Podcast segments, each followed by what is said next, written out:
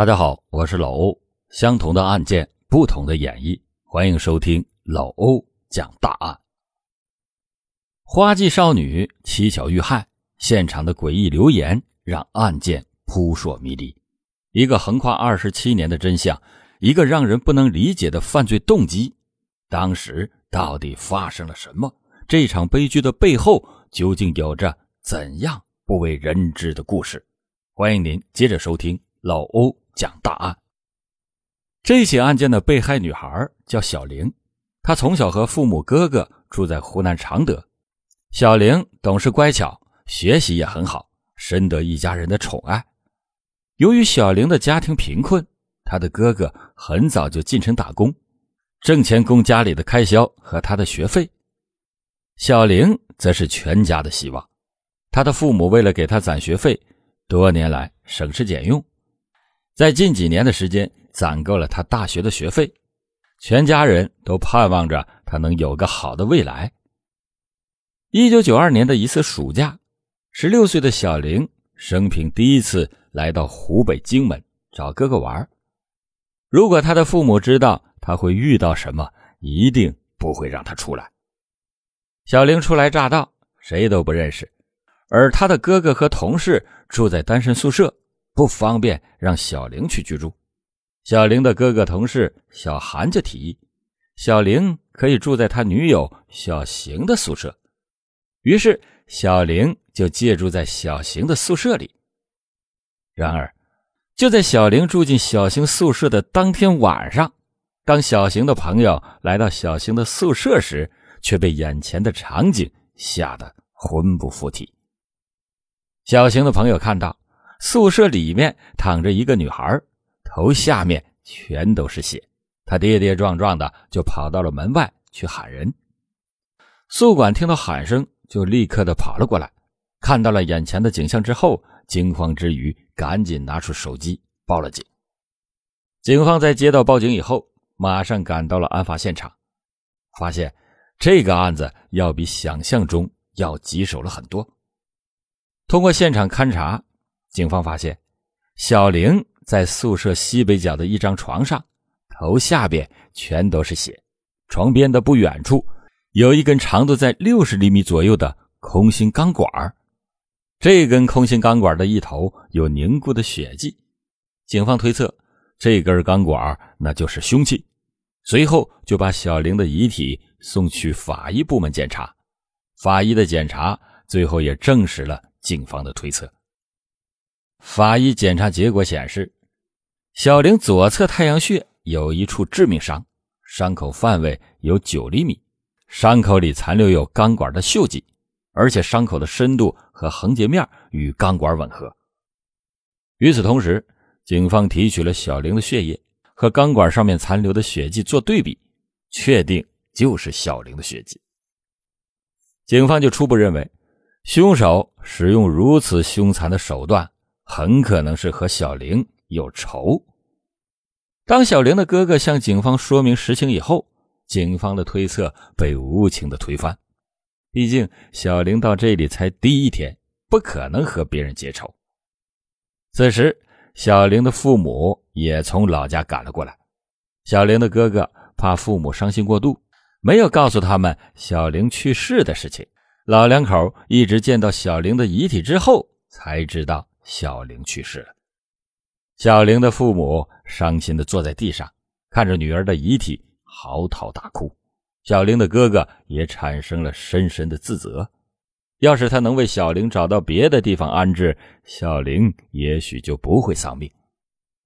这时，警方推测可能是小玲哥哥的仇家，借此伤害小玲来报复他哥哥。可是，警方通过调查以后发现，小玲的哥哥。性格温和，从不与人发生矛盾。此外，小玲到荆门的时间只有小韩、小邢和小玲的哥哥三个人知道。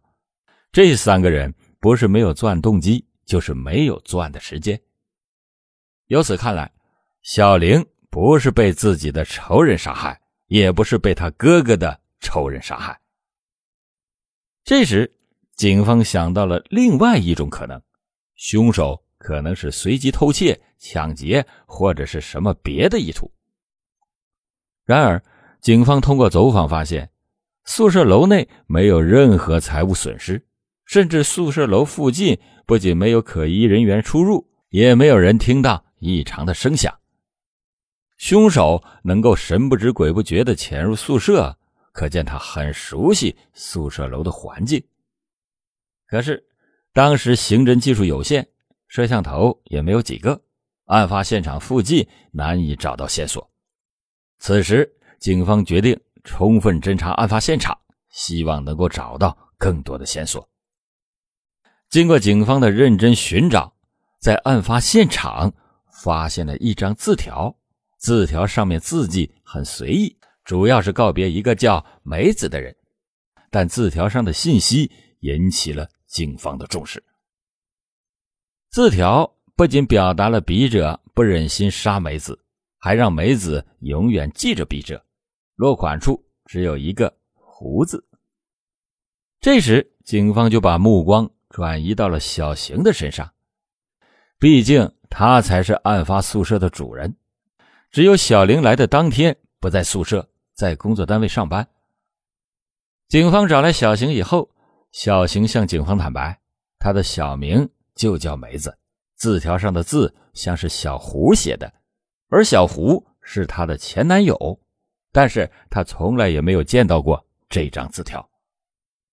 正是因为小邢没有见过字条，警方推断出，很可能是小邢不在的时候。也就是小玲住进来的当天，小胡留下来的。警方就由此推测，小胡是嫌疑人。可他是小邢的前男友，即使他和小邢有矛盾，也没有理由迁怒于无辜的小玲啊。为了搞清楚小胡有没有杀人的动机，警方对小胡的身份展开了调查。警方通过调查发现，小胡。并不是社会闲散人员，而是一位有着正式编制的老师，在当地的一所职业中学任职。不仅如此，小胡高考时候的分数远远超过了重点大学的分数线，上重点大学那是毫无压力。只是由于身体的原因，才选择了一所离家比较近的师范学校。小胡从师范学校毕业以后。以优异的成绩被分配到了荆门市一所职业学校，警方不敢相信小胡作为高材生，前途一片光明，会做出杀人的事情。但是小胡案发以后的举动还是引起了警方的怀疑。小胡就在案发以后突然的从学校消失，和同事也失去了联系，甚至可以从他留下的物品看出他走的。很匆忙。为了找到小胡，警方立刻的组织精干的侦查力量，成立了专案小组，兵分两路展开调查。一批警力在火车站等地作出部署，在收费站等关卡拦截可疑人员；而另一批警力已经赶到小胡的老家湖北汉川，布置人力对小胡的家属和朋友展开控制。与此同时，邢文警方已经发布通缉令，在全国范围内对小胡开展搜寻工作，但是案情并没有明显的进展。这转眼间二十七年就过去了，小玲的父母在不断的变老，可是他们再也看不到女儿长大，也见不到女儿甜甜的笑容。小玲的年龄永远定格在十六岁。小玲的父母。常常会看小玲生前的照片，每次看到照片，心里都充满了煎熬。一想起小玲，他们就彻夜难眠。小玲的父母并不知道，警方多年来仍然在不懈的努力，从来也没有放弃追捕嫌疑人小胡。而随着现代科技的进步，警方就把犯罪嫌疑人名单做出整理，在网上列出来追捕名单，各地警方。会重点关注名单上的可疑人员，小胡也就在其中。二零一九年，警方接到了一条重要消息，来自上海市公安部门。警方经过深度的研究和判断，发现一名来自四川德阳的男子刘文胜，他的信息和在逃人员小胡相似度非常的高。做出了初步判断以后，荆门市警方连夜查出了刘文胜的住处，在他的楼下等待。然而，警方当天晚上发现，刘文胜家有个奇怪的现象。警方明显看出，刘文胜家不仅晚上灯光较弱，刘文胜白天也很少出门，有一定的反侦查意识。由于刘文胜很少外出，警方就决定潜入刘文胜家中。把他控制，并且抓获。当警方继续在楼下蹲守的时候，找到了一条重要的线索，让他们改变了抓捕计划。这个人就是刘文胜的女儿。警方经过调查得知，他经常在小区外的一家网吧通宵上网，早上才回家。在警方蹲守的第三天早上，刘文胜的女儿从网吧出来，往家里回。警方就趁机跟踪刘文胜的女儿。当他打开家门的那一刻，警方突然从门后抽出来，进入到了刘文胜的家里。然而，当警方进入刘文胜家中的时候，发现刘文胜淡定地躺在床上，丝毫没有反抗。当警方提到他们是来自荆门时，刘文胜大方地表示，他知道出了什么事他会向警方如实交代的。刘文胜在接受审讯的时候，向警方承认他就是小胡，并且说出了事情的前因后果。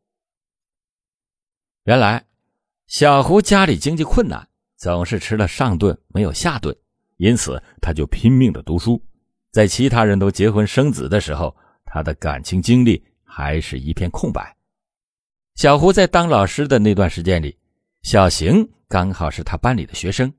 小邢虽然上课不听讲，也不看黑板，但他总是两眼放光的望着小胡，这让小胡感到意外的同时，感觉到小邢很特别。不仅如此，他还逐渐对小邢产生了好感。起初，小胡虽然动心，但也很犹豫，一直没有对小邢做出回应。可是，小胡作为小邢的老师，免不了要经常见到小邢。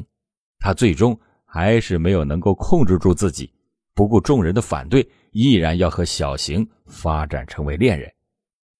而当时小邢的家境良好，小胡家庭贫穷，小邢的父母坚决不同意他们在一起。小邢为了让父母同意他和小胡在一起，甚至吞下了安眠药以死相逼。他被父母发现以后，赶紧送去医院。由于安眠药的副作用。小邢在洗胃后的一个月里，神志还常常有些不清楚，好不容易才恢复过来。他的父母心疼他，只好同意他和小胡在一起。小胡也是由此决定，他要用尽毕生的精力，好好珍惜小邢。从那时起，就打算和小邢结婚。他没有想到小邢会出现变故。几年以后。小邢开始毕业工作，遇到了一个对他很好的同事，这就让小胡产生了警惕。小胡向小邢多次询问，最终得知小邢口中的那个男同事叫小韩，性格乐观开朗，乐于助人。此时，小胡意识到他和小邢之间的感情受到了威胁。当小胡问小邢是不是喜欢小韩时，虽然小邢没有明确的表示，但是他从小邢的反应中看出，小邢是对小韩动心了。小胡察觉到小邢移情别恋之后，内心既愤怒又委屈。他想到当初他们不顾众人的反对也要在一起，而小邢却中途变心了。眼看着双方都到了谈婚论嫁的年龄。可这时，小邢对小胡越来越冷淡，好几天都没有见小胡。小胡不甘心他深爱着的人跟着别人跑了，决定有所行动，挽回他们的爱情。于是，他就来到了小邢的工作单位。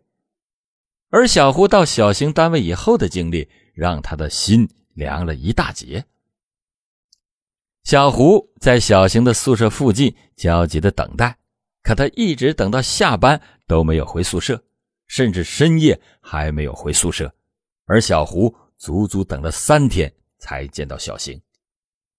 小胡看见小邢和小韩手挽着手回来，再也按捺不住心中的怒气，立刻冲上前去和小邢大吵了一架，而小邢则火上浇油，干脆就向小胡提出了分手。小胡当时心灰意冷，他没有想到。曾经拼了命也要和他在一起的小邢，会因为另一个男人而背叛他。这时，小胡体会到，就连一起经历过生死的人都没有真感情。他满怀痛苦和绝望，怎么也都走不出失恋的阴影，甚至对小邢因爱生恨。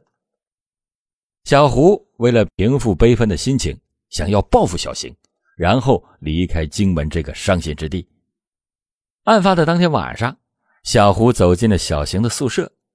他看到床上的衣服是小邢的，就以为床上躺着的就是小邢。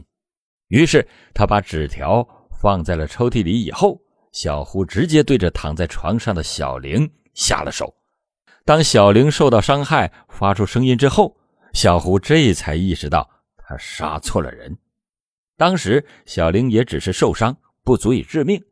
这时候，门外传来了脚步声，小胡紧张的心提到了嗓子眼他害怕小玲的叫声引过来人，他的行踪那就会暴露。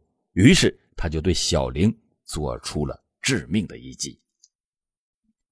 后来，小胡离开了他任职的学校，由于当时身份证上没有芯片，他就找人为他造了一张假的身份证。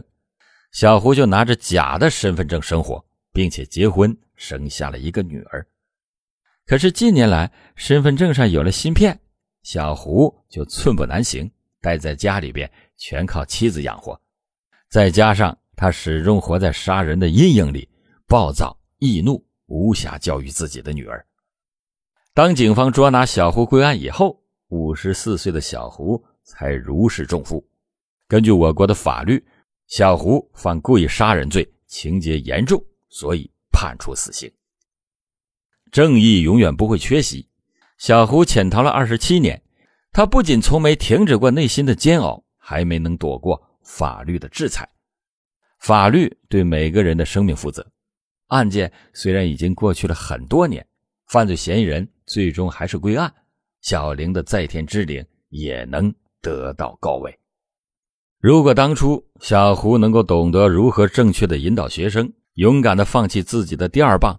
或许他的生活也不会如此的痛苦，而这句话也不仅仅是对他的忠告，更是对我们每一个人的忠告。好了，感谢你今天收听老欧讲大案，老欧讲大案，警示迷途者，唤醒梦中人。